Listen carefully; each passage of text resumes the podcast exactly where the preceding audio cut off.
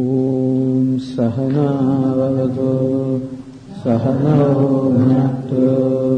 सह वीर्यम् करवावहै तेजस्विनावधीतमस्तु मा विद्विषावहै।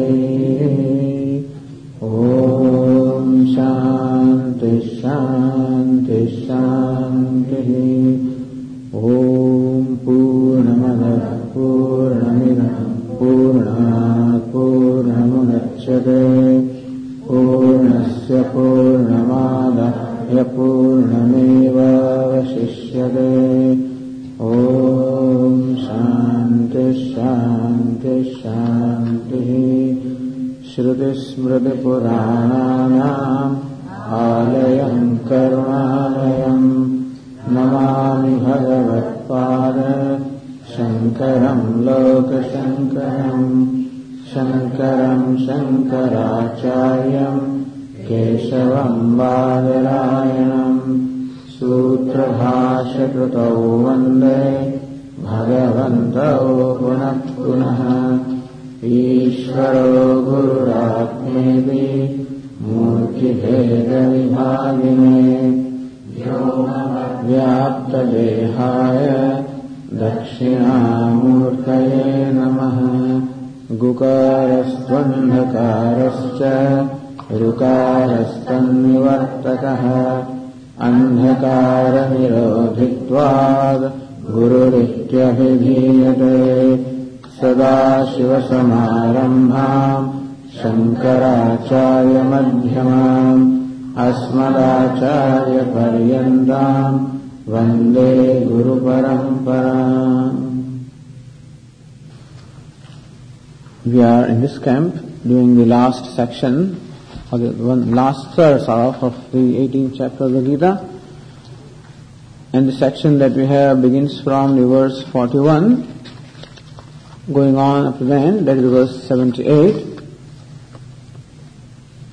All these verses we actually planned to do in the last camp, but we did not complete them, and so we are going ahead in this camp. These the verses that talk about the concept of duty, and it is based on the vyavastha, or the arrangement, or the organization of the whole society based on the caste. For those who attended the last camp, it may be a bit of a repetition, but for the rest of you, I will just reiterate briefly what it is that we discussed before we proceed with our discussion here.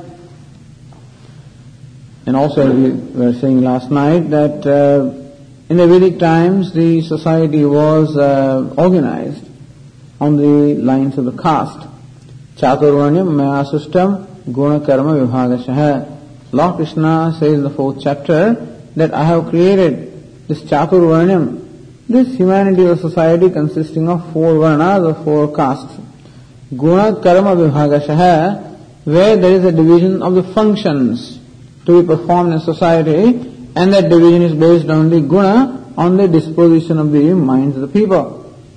And thus, in the Vedic times, these four primary or the major dispositions were recognized, and the functions that are to be performed for running the whole society were then assigned to the different people according to the dispositions of their mind. so this was the idea, and each of this division was called a caste. so let me just show here this caste and the nature of those, uh, you know, the different members of the caste here.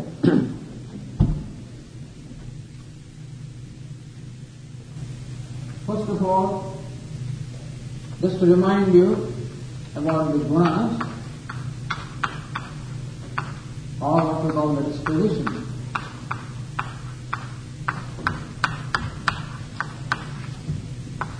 Guna are the three dispositions, sattva, rajas and samas, tamas, where sattva stands for clarity.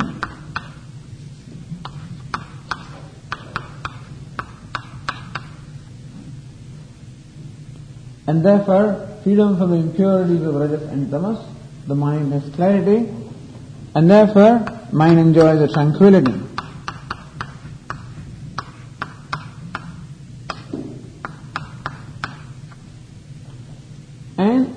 Mind such that, there is naturally a love for knowledge.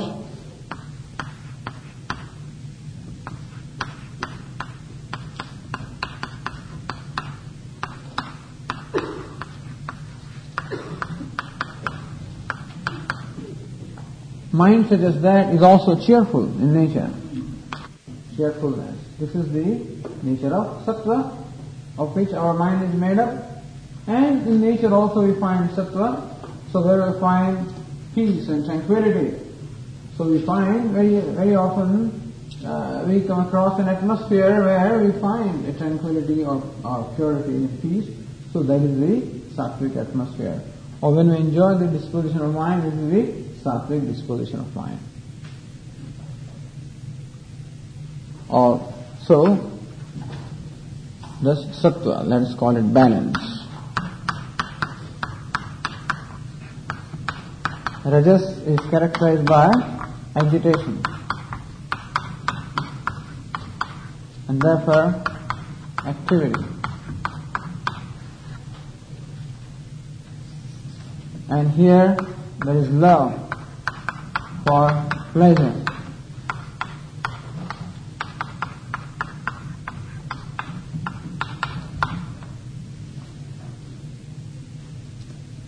Instead of cheerfulness, there is restlessness. There is a keen sense of one's own sense of limitation.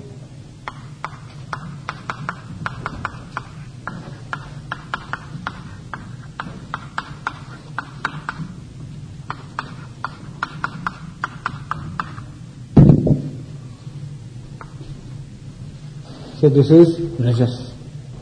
And tamas is dullness. Therefore, inaction.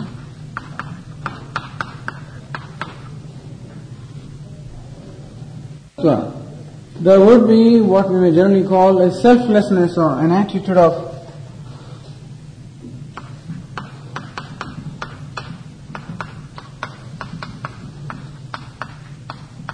there is going to be a selfish attitude. There is no sense of inadequacy, sense of insecurity. The sattvic person generally feels good about himself and therefore we find him generosity, charity and, and spirit of offering in him. A person with rajas experiences a keen sense of inadequacy and therefore insecurity and then we find a, a self-centeredness, you know, in him. And a person with tamas doesn't feel, he doesn't have motivation and therefore we don't find even self-centeredness there, we just find dullness, inactivity, lack of motivation, and when tamas increases, it may get distorted to even cruelty. The mind, in fact, is made up of these three dispositions. Each one of us has it in different measures. Sometimes our mind is sattvic predominantly, sometimes it is rajas, sometimes tamas. But we can generally say that a given person has one of the three in predominance and accordingly we may classify a person as sattvic, rajas or tamas. This is how it is. This is how human beings are. and based on this, then the ancient seers then uh, recognize four broad classifications of the dispositions of human beings and this classification position of these people. In Brahma there is a predominance of sattva. And then finally tamas component of predominance of rajas and finally tamas. A Vaishya, predominance of rajas followed by tamas. And finally sattva. And the Shudra, in whom there is a predominance of tamas, followed by rajas, and finally sattva. This is how the disposition of these people is made up. As you can see in Brahma, there is predominance of sattva. Therefore, he will be a tranquil, contemplative person in which whom there will be love for knowledge, and therefore, learning, studying, and teaching, and all those activities would be would be best done by this person. He is most suited for that. A Kshatriya has rajas, is an active person. except his activity is followed by sattva, so it's more likely to be a person who performs activity in the spirit of service. So he's the one who therefore uh, functions for protecting the society, for protecting dharma, for following dharma, and protecting dharma, as well as for protecting society. So he is a protector of the society. Vaishya has a predominance of rajas, also active person, but followed by tamas, and therefore there is self-centeredness. So here Kshatriya is more likely to be a person who is selfless. A Vaishya is an all, you know, generally speaking, a person whose activity is meant for his own personal good. that means, you know, for his own personal uh, uh, reward. Whereas Kshatriya would be, generally speaking, performing action for the sake of the whole society. And the Shudra, because tamas is predominant and followed by rajas, therefore there is no motivation. He's a person, so each one of these three are the motivations. A Brahmana is generally motivated by love for knowledge. A Kshatriya is motivated by the love for service. A Vaishya is motivated by the, by the love of profit. And Shudra is, has no motivation and therefore he has to be motivated. And so that is how this, these are four kinds of people that we find in any society. It is not that that Indians created these divisions, that the divisions always obtained in any society, except in Vedic times these divisions were recognized and the society was organized accordingly so that each one of them can get a kind of a role or a function which suits their nature and that is how they can perform their function well. In that process, the whole society also grows and the individual also grows. This was the idea. So the four castes. Now, third thing that also we should know, how, were, how was the society organized? How are these people organized? Only two ways of a group of people functioning or, or interacting with each other. One is so society can be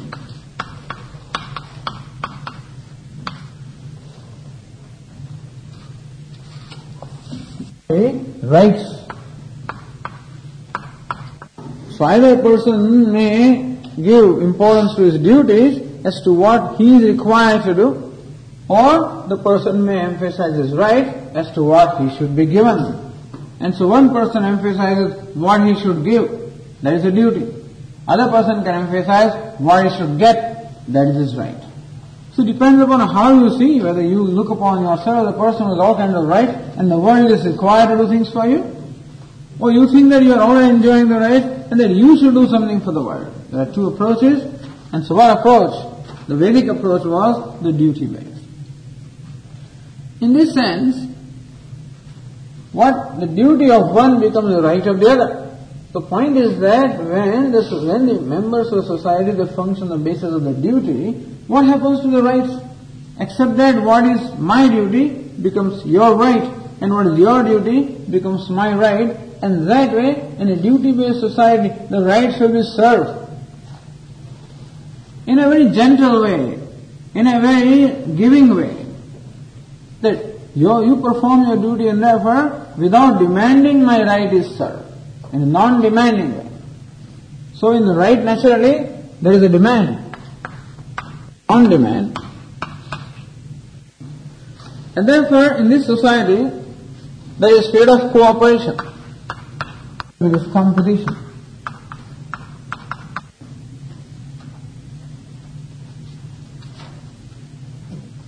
Now this duty-based society, when there, is, when there is cooperation among the members of any group, there is going to be harmony. Imagine just a group of people, two persons called husband and wife. Just take this simple unit, you know, and imagine the relationship between them. They can be duty based or right based. Where each one thinks that, so somebody asks Swamiji, when uh, a couple gets married, what is their duty? Say simply, the duty of husband is to make his wife happy and duty of wife is to make husband happy. And therefore husband looks upon his duty to make sure that the wife is happy and vice versa, then there is a spirit of giving, there is a spirit of cooperation. Whereas husband and wife feels that it is my duty to make myself happy. Then there is rights and demand. And can you imagine husband and wife competing with each other? I've seen it happening, you know. And sometimes the wife feels that the husband is competing and the husband doesn't allow her to rise, you know. So sometimes both of them met in the college, in university, someplace, and both of them belong to the same discipline. And so after getting married, then husband also may be a writer and wife also is a writer, you know. And then, but then somehow the wife always felt Swamiji that he never encouraged me. He never, you know, he never allowed me to rise, you know. So very often we find husband are competing in a social circle also. Each one trying to draw attention of other people and stuff like that. I mean, I think you know this better than I do, but this is what I hear sometimes, you know competing with each other. It's most amazing. Uh, competing for importance, competing for uh, the visibility, competing for a variety of things, you know. Because husband and wife are primarily human beings also. So should they, they are human beings with their own needs and, you know, requirements and whatever. So should that get importance? Or the fact that they should function as one unit and should the welfare of the whole unit be important? or the welfare of the individual member of the unit be important. So we always draw attention to the way our body functions. How there are different limbs in the body. So there is a head which performs the function of Brahma because the head thinks and it learns and it teaches. The, the arms perform the function of the Kshatriyas because there is strength there and they protect the whole body.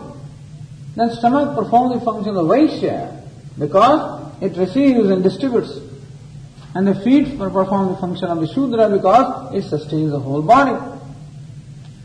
Now, the limbs are different, the names are different, the places are different, the functions are different. But shall we say they compete with each other?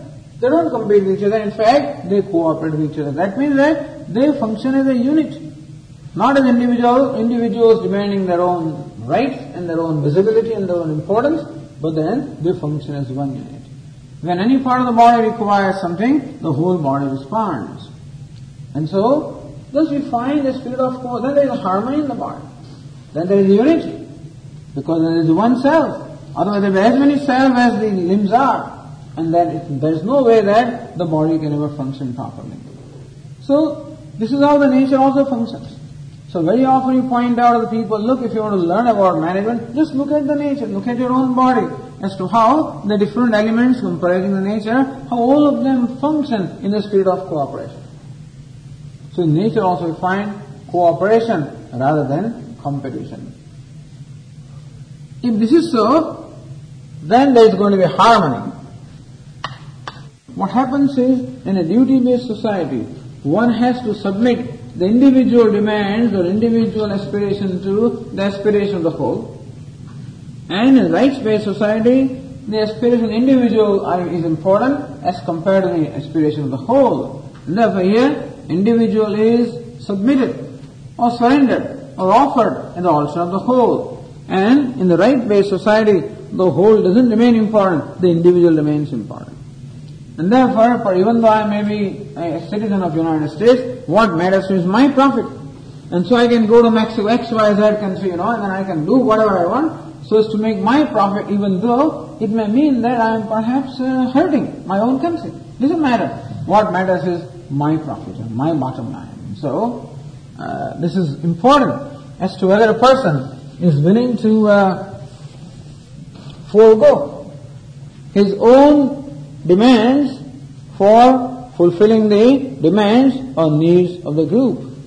But as we say, if everybody functions in that spirit, everybody is willing to forego their demands for the demands of the whole society, then automatically everybody's demand will be met.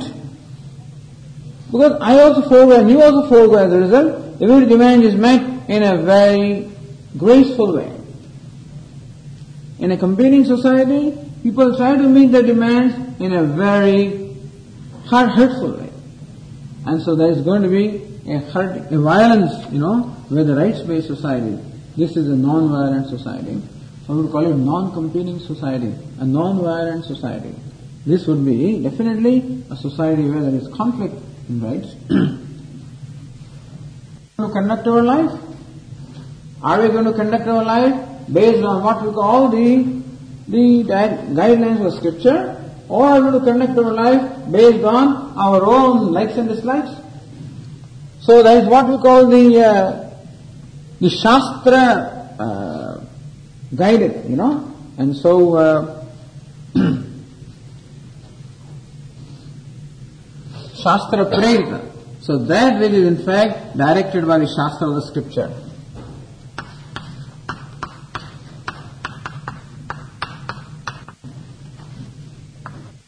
Means one's own likes and dislikes. So whether one submits one likes and dislikes to the direction of the scripture. So what is the Shastra of the scripture? Scripture is that which has what we may call a total view. So you can imagine a person standing at the bottom of a hill and someone standing on the top of the hill. So one standing on the top of the hill has a total view. And from there he makes his decision. This fellow standing in the bottom of the hill has a very narrow view from where he makes the decision. And therefore, when I stick to my likes and dislikes and my demands and my desires, eh, then, well, whatever decisions are made, I will have made based on what I think is good for me. On the other hand, when Shastra makes a decision, it is based on what is good for everybody. And so that is what we call the Shastra Prerita. That is, that is impelled by scriptures, Vasana Prerita, impelled by the Vasana. Direct or impelled, you know. Then again, what is the primary value? Is dharma the primary value? righteousness becomes a primary value.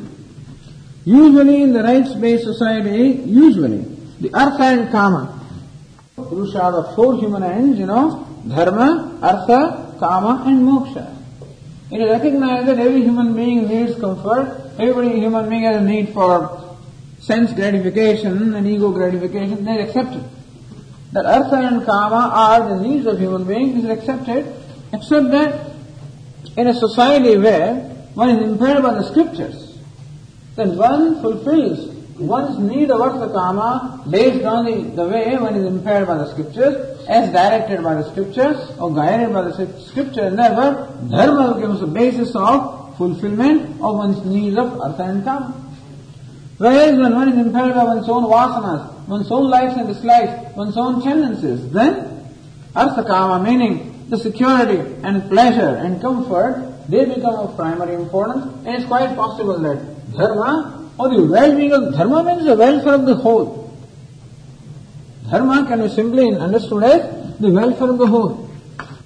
So yes, the members of society, they do pursue a comfort and pleasure, but without sacrificing the welfare of the whole. Whereas people can pursue their own ends without regard to the welfare of the whole. You can see these two models, you know, of organizing any group. In family also, if this is the way, if children have their own rights, wife, mother has her own rights, father has his own rights, and that becomes important. And so with the resources available, they compete with each other, you know, and um, daughter says, I must have this, and son says, I must have this, whatever it is and impelled by their own demands, their own vasanas and, and rights and dislikes, with the rights and, and, pleasures and comfort being important, you can see it will just ruin the whole thing. There's no way that any unit really can function in a harmonious way. Whereas this is the way where the so the group can function in a harmonious way. This is how suppose an organization is organized whether it's business, industry, whatever, organized. Suppose it could be organized in this way, then all members of that industry or business or that group will be able to function in a harmonious way, in a very creative way, in a very productive way. So basically this was the, the duty based, therefore non-demanding way, non-competing way, impaired by this Shastra or the scriptures, where dharma, righteousness is important. So this was the spirit around which the society in the Vedic times was organized. Don't just think that it is a caste organization. It's not by caste. Organization based on these principles. And then caste becomes then a structure know, as to how to, in fact, practice these principles. To practice the principles then, the caste becomes a structure. It is not that you impose a caste upon the people. This is how they, they always look. The caste system is imposed upon the people. It's not so. What is in fact imposed is right. It is this principle. And why is it imposed? Just to bring about harmony, bring about the welfare of all beings. And yes, individual human being, being is a, a needy person, and therefore having his own needs, and therefore his own rights, and therefore his own limitations, he is more likely to be a demanding person, and therefore it is necessary that he must follow a certain discipline. And therefore this is a life of discipline here. Accept the discipline as it is demanded by the scriptures. so, we just wanted to tell you the contrasting aspects of two ways that the society can function. I would think that basically the Western society as we see here is basically seems to follow what we written on the right, based on rights, based on demand, based on competition, impaired by one's own vasanas, and therefore pleasure and comfort being the, they're the, they're the primary one, you know. If I give free rein to my mind, then the primary demand from myself are going to be for comfort and pleasure. And I will follow dharma or righteousness as long as it is convenient to follow. But if it is not convenient, for the sake of artha kama, I would be willing to even sacrifice the dharma. And this you find this trend you find worldwide, unfortunately, in one way or the other. So, therefore, really speaking, for people to be happy, it is necessary that something must be done at a very fundamental level. It is not enough that we are, yeah, for material prosperity perhaps. That means to, to exploit a person, to extract the most out of him. I think this competition is a very, uh, a very successful model, you know, to extract the most out of a person. To create in him, to impel from him, or impel in him, his spirit of greed and demand. So that is what we do. In this, in this, in the structure of competition, what we do is, we exploit the person. We exploit his limit, his, his vulnerability. Then we can always invoke greed from a person, because that's always there. And the desire of bhoga, the pleasure is always there. And you invoke that. And that is something that cannot be satiated at all, and therefore, you, one can never be satiated demand depending, regardless of what one gets. So insatiable greed and demand for pleasure is invoked by, you know, that we can invoke from a person. And that becomes the engine for his working and functioning. And which he may produce a lot because his needs are increasing. At the same time, he destroys himself in that very process. And so we can say that one is a life of yoga. These are the contrasting aspects of the two ways of the functioning of the society. And this was the ideal around which the Vedic society was organized. and if you see this, then you have no difficulty with any system. Caste system is not something that was in fact, as I said, created by the Vedic people. It is there in the human society. Just within our body, there are four castes. My head is Brahmana, the arms are Kshatriya, the stomach is Vaishya, my feet is Shudra. And there is no reason, as I said again, if dharma and yoga is a way of life, then it is, yeah, then again, here what becomes important? Person, a society of person. And karma phala becomes important here. And counts. Where performance counts. The bottom line is karma phala. So what counts is performance. And the end result is what counts. Where karma is what I do. Karmanyevadhikaraste ma kadachana. So Lord Krishna's teaching. Let karma become important to you, ma. Let karma phala not become important to you. And so karma is a means, of course. Mahabharata also, Yudhishthira and Duryodhana represent this too. Yudhishthira stands for the one who is devoted to dharma, to his duty, to what karma, to what he should do, to the means he is devoted, whereas Duryodhana is devoted to his rights, competition, karma phala, and therefore, end is important to Duryodhana, the means is important to Yudhishthira. And therefore, Yudhishthira and therefore the Pandavas will be willing to accept what will be the end, to follow what we call the proper means, whereas Duryodhana, what is important to him is the end, and it doesn't matter what means he is to adopt. So we will find definitely a deterioration of means, and of therefore of what we call the loyalty and you know, trust and everything else in a right in a right-based society. Whereas here in the duty-based we find this loyalty, and this we find trust, and also we find the protection. So one is a protective society, other is a uh, fighting society, whatever. And so you can see people coming from India, you know, the East, have a lot of problems here. The human beings are all made of five elements and blood and flesh, but then it is a different world. The whole culture is so different, tremendously, it's a different world altogether. And if this is not understood, people really struggle very hard, not understanding what it is.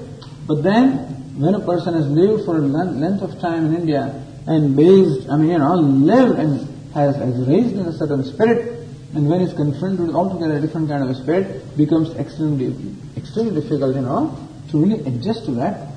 But anyway, so these are the two ways of how a society can function, how a group can function. So with this now we can see what, whatever it is that Lord Krishna has to say with reference to the duties of the four castes. ब्राह्मण क्षत्रिय विषाम ब्राह्मण क्षत्रिय विषाम शूद्राणां च परन्तप शूद्राणाम् कर्मा परन्तप कर्मा प्रविभक्तानि। स्वभाव प्रभवैर्गुण स्वभावप्रभवैर्गुणैः। स्वभावप्रभवैर्गुणैः। हे परन्तप हे Arjun as scorcher of enemies the inner enemies so it is his scorcher of outer enemies but it should also become this scorcher of inner enemies scorcher of inner enemies. Brahmana, Kshatriya, Visham, Shudranam cha. Hey Parantapa, hey Arjuna, karmani, karmani are duties. Pravibhaktani, the duties are divided. Swabhava prabhavaihi gunaihi. According to guna, the disposition, that is determined by swabhava, one's own nature. So depending upon one's own nature or one's own disposition of mind, the duties of Brahma, Kshatriya, Vaishya and Shudra, the duties are divided according to their disposition, according to their aptitude, according to their capabilities according to what they will be comfortable with. and therefore a Brahmana, a person having, although ideally as you said, the division of duties is based on the disposition of mind rather than based on the birth. But we know of course that the caste is decided by the birth and not by anything else. So what's the reason why caste is determined by the birth of a person? As we've been saying, birth is the nearest objective criteria to determine the disposition of mind. Because disposition of mind is a very subjective thing and then there is no way of measuring that. So we have to develop an objective criteria to, to determine that. And as we said, by because of law of karma, the law of cause and effect, we accept that the birth is also according to law of karma and therefore a person gets born in a place which is appropriate for that person's disposition and therefore we accept that, or it was accepted that a person is born in an appropriate environment, and therefore he would possess a disposition which is compatible to the environment where the person is born. So by law of karma, we take for granted the compatibility between the birth and disposition. And that's how the birth was accepted as a criterion to determine the disposition. Not a perfect criterion, but then there cannot be any perfect criterion to determine the subjective thing. We always give the example of how we always determine, we always have an objective criteria to determine the subjective capability of a person. As you said, when we decide to give admission to children, you know, in medical college or engineering college whatever, we go by what we call the test scores. And the test scores are supposed to represent their capabilities and their aptitudes. And we know very well that it cannot always be so. Because somebody can be quite clever in scoring the test, or somebody just may not very comfortable with the test, but he may be very good otherwise. But anyway, we have no way of judging the person's aptitude and capability. is a subjective thing. And therefore, we have to come up with the closest objective criterion. And therefore, test scores become the closest objective criterion to determine whether a person is suitable for being a doctor or an engineer or a lawyer or whatever. and similarly here also, birth therefore is the closest objective criterion. Uh, this is how Brahmana, Kshatriya, Vaishya and Shudra, a person's caste is determined by birth. Lord Krishna says that the duties of all these different members of society are divided according to their capabilities, according to their disposition, according to their aptitude. So understand, all along we find in Bhagavad Gita, in two places Lord Krishna mentions this. In the fourth chapter also Lord Krishna mentioned, चातुर्वर्ण्यम मया सुष्टम गुण कर्म विभाग Arjun I have created this arrangement of four caste way the duties are divided according guna and karma the duties karma are divided to guna or according to the disposition of person here of Krishna is स्वभाव प्रभव ही गुण ही स्वभाव is a nature nature that one inherits at the time of birth which is determined by again is past karma the past history and thus everybody is born with a certain nature. Depending upon yatha karma, yatha shrutam, the kind of karma that one is performed, the kind of intentions one is entertained, kind of meditations one is performed, all of that determines the disposition of a person when a person is born. And that's the reason why we find everybody having a unique disposition because everybody has a unique history. so that's called svabhava. And therefore we related this svabhava. How Brahmana has a svabhava of predominance of sattva, followed by rajas. Kshatriya is a svabhava, predominance of rajas, followed by sattva. Vaishya is a svabhava, predominance of rajas, followed by tamas, and Shudra is a svabhava, predominance of tamas, followed by rajas. now we can continue with what are the, what is really the disposition of a person who can be called Brahma. Go to the next verse, verse 42.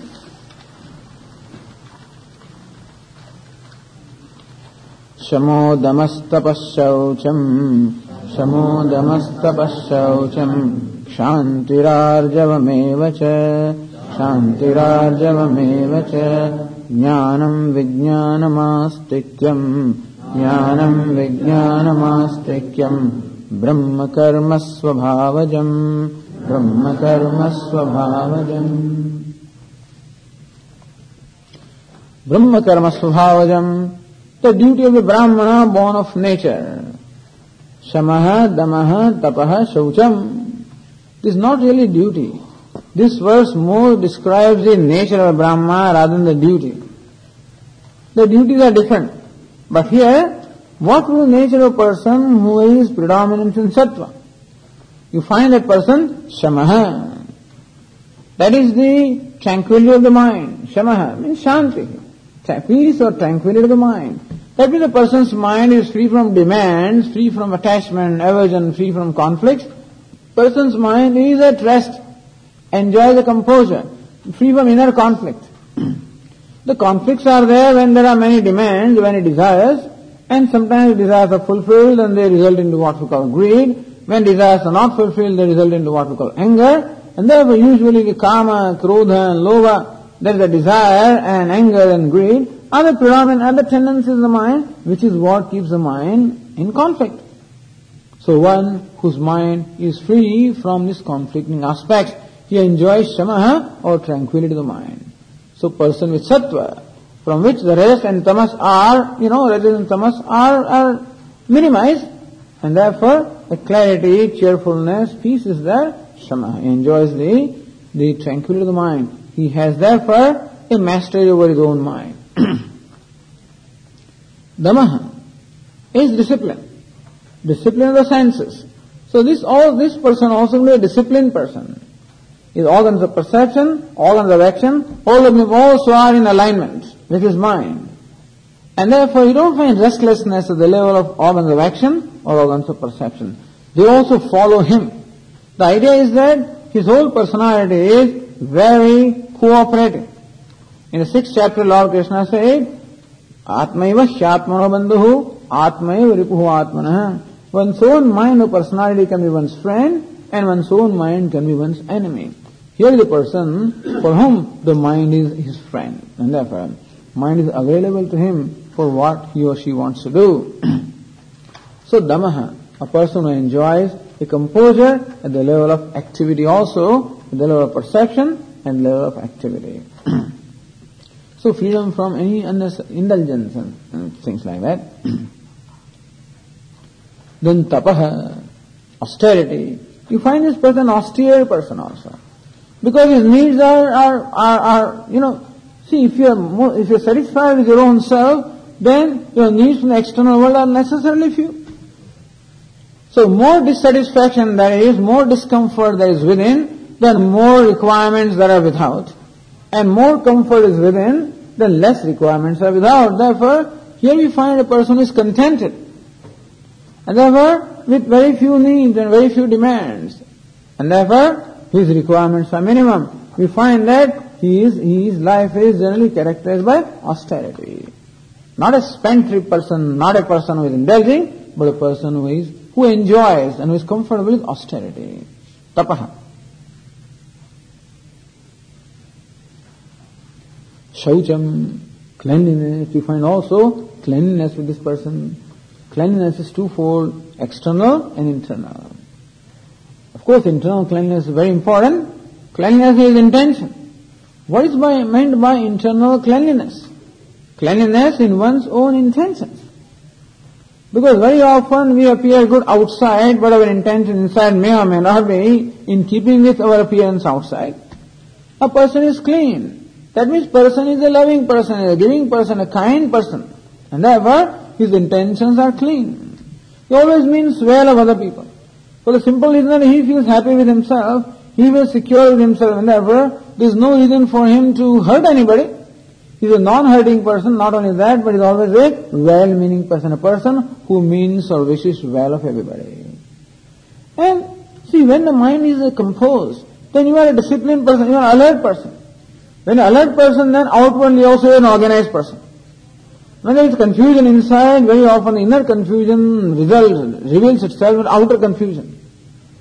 Whereas, when you are composed within, when you are a person who is alert, outwardly also you are a well organized person. And inside you are clean, outwardly also you are clean. So, cleanliness always is twofold. And in India, the external cleanliness is going to have a tremendous amount of importance in terms of taking bath, in terms of washing, washing clothes and making sure the clothes also in such a place that nobody, you know, pollutes it. So cleanliness not in terms of dust and dirt and so, so forth, but cleanliness in terms of some religious pollution, you know, that's the, the idea. Anyway, so shaucham, cleanliness, internal and external. Kshantihi, kshama, forgiveness, large-heartedness, accommodation, is a person who is a forgiving person, accommodating person. Because he is a non-demanding person and therefore he accepts people as they are. He accepts that, okay, it's alright. You know, because he, since he doesn't demand for other people, it is not necessary for him that somebody should conduct himself in certain way for his comfort. Since he feels comfortable with himself, there is no demand on his part that people should make him comfortable. See, we have when we want that the world should make me comfortable, then I am not a forgiving person. Because when somebody does not conduct himself or herself properly, then I am at discomfort, I can't forgive. But when their conduct does, not affect me, then I am a forgiving person. Fine, it's alright. Just as a mother or parent, how they forgive the child? They know this is a child. The Swami doesn't matter, he talks like that. Just wait for a few years, he'll be alright, you know. And so this is how, okay. And this is the kind of an attitude, or this is the kind of kindness that this sattvic person has towards everybody. Therefore, giving, accommodating person. He understands that a person is angry, a person is hurting, a person is whatever it is, not out of choice, out of helplessness. As we always say, a person compromises value, not out of choice, out of helplessness. Person gets angry out of helplessness. He is hurting others out of helplessness. He is uh, He compromises values out of helplessness. And so he can see that helplessness. He, so he is able to see the person behind the behavior. The outer behavior may be aggressive, outer behavior may be imposing, outer behavior may be hurting also, but this person can penetrate through that behavior and see the person. That fellow is insecure. He is himself hurt. He is very worried inside and he is fearful and that insecurity inside shows up as outward aggressiveness. So you can see that and that is how there is a natural compassion. So the kshama or the forgiveness or accommodation arising out of a genuine compassion that he has for people. Kshanti, arjavam, straightforwardness. Very straightforward person. And so, as the thought, so the words. As the words, so the deeds. मनस्येकम वचस्येकम कर्मण्येकम महात्मना। मनस्त वचस्त कर्मण्यद अन्य दुरात्मना। There is one say in Sanskrit which says for mahatma for the great people what is in the mind is in the words what in the word is in the action and for the crooked people wicked people something else in mind something else in speech something else in action आज जब हम straightforwardness basically what is his thought is his word and that is his action. Honesty, also we can say, jnanam, knowledge. Jnanam is knowledge of scriptures here because a Brahmana was a person who studied the scriptures and study and teaching, learning and teaching various duties. so jnanam, we find the, he's a well-informed person or learned person with reference to scriptures. Vijnanam is to practice what he knows also. So jnanam is one thing, vijnanam is another thing. Vijnanam is the accepting the uh, no knowledge and assimilated knowledge. That's the translation here. Meaning that the knowledge is something that is that is that is practiced in his life. Or you can say that jnana meaning to know the Vedas, to know the rituals and chanting and the codes of conduct, and the vijnanam, the also the skill or the ability to perform those rituals and follow those values. In case of Upanishad, jnana would mean the knowledge of Brahman. And vijnana would mean that that becomes a reality for the person. Jnanam, vijnanam. Astikyam, he is a believer. He is a faithful person or a believer. Believer in the veracity of the Vedas and God. So naturally, a person who is sattvic has a natural faith or a natural reverence for the scriptures, he has natural reverence for God, a natural reverence for sages and saints and great people, his heart has a natural reverence. So, we can say astikyam, a reverence for the scriptures, a reverence for God, a reverence for the teachers. Jnanam, Vijnanam, Astikyam, Brahma Karma Svabhavajam, this is the nature Although it says duty, in fact, this is the nature of a Brahmana. What are the duties of Brahmana? Duties were sixfold. Adhyanam, Adhyapanam, Yajna, Yajanam, Danam, Pratigrahascha. The duties of Brahmanas were considered to be Adhyanam, study of the scriptures. Adhyapanam, teaching.